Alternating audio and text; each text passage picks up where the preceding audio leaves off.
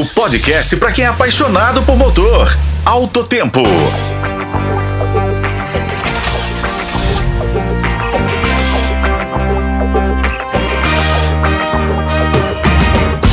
Bem-vindos ao Alto Tempo, seu podcast sobre as últimas novidades do mundo automotivo.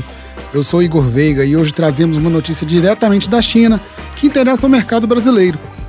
A BYD está prestes a lançar seu mais novo compacto, o BYD Sigu, prometendo ser o veículo mais acessível da fabricante por aqui. Ultrapassando até mesmo o popular Dolphin em termos de preço, o Seagull já conquistou seu espaço na China. Em apenas sete meses de vendas, alcançou a considerável marca de 200 mil unidades produzidas. Essa rápida ascensão reflete a crescente popularidade dos veículos elétricos na China. No mês de outubro, o Seagull se destacou como o carro elétrico mais vendido, superando não apenas modelos da BYD, mas também o Tesla Model Y, campeão de vendas entre os elétricos no mercado europeu. Posicionado abaixo do Dolphin, o BYD Seagull apresenta dimensões compactas, semelhantes à do Renault Kwid. Com 3,78 metros de comprimento, ele oferece um desempenho razoável, com um motor elétrico de 74 cavalos de potência e 13 kg de torque.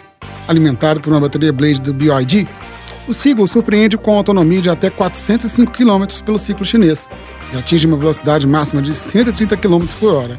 Internamente, a cabina moderna e minimalista do BYD Seagull se destaca com um quadro de instrumentos totalmente digital e uma tela de quase 11 polegadas para a central multimídia. Em termos de segurança, o Seagull oferece quatro airbags, controle de estabilidade e tração, e assistente de estacionamento, por exemplo.